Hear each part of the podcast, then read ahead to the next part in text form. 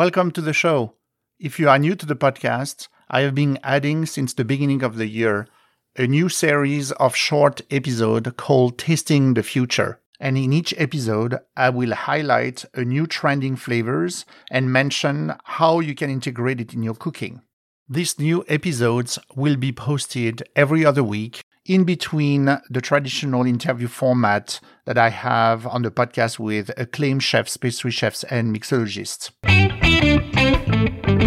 Welcome to Tasting the Future, the podcast where we explore fast growing flavors and food ingredients. This week, we are diving into the world of gochugaru, a vibrant and versatile Korean chili powder that is gaining popularity in kitchens all around the world. Gochugaru is made from dried red chili peppers that are ground into a fine powder.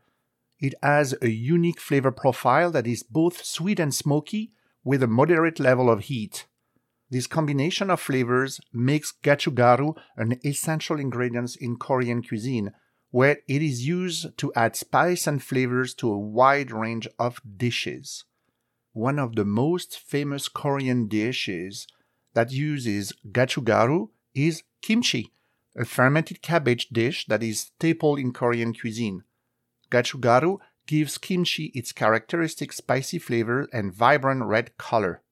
Gochugaru is also used in other Korean dishes such as bulgogi and bibimbap. The use of gochugaru in Korean cuisine dates back centuries. In the past, chili peppers were introduced in Korean from Japan and China, but it wasn't until the 16th century that gochugaru became a popular ingredient in Korean cuisine. The traditional methods of making gochugaru involves drying the chili pepper over a wood fire, which gives the powder its unique smoky flavor. Today, gochugaru is widely available in Korean markets and is exported to other countries around the world. In Korean cuisine, gochugaru is often used in combination with other seasonings such as garlic, soy sauce, and sesame oil to create a complex and flavorful dish. The heat of gochugaru can range from mild to very spicy, depending on the variety of chili pepper used and the amount used in a dish. Whether you are making traditional Korean dishes or experimenting with new flavors and ingredients, it is definitely worth exploring. But gochugaru isn't just limited to Korean cuisine. Chefs and home cooks around the world are discovering new ways to incorporate these flavorful ingredients into their dishes. For example, it is being used in tacos, burgers, and even cocktails in restaurants and bars across the US. So, what's made gochugaru such a great ingredient to work with? For starter, its unique flavor profile adds depth and complexity to a dish. The sweetness and smokiness of gochugaru work well with a wide range of other flavors, such as garlic, soy sauce, and ginger.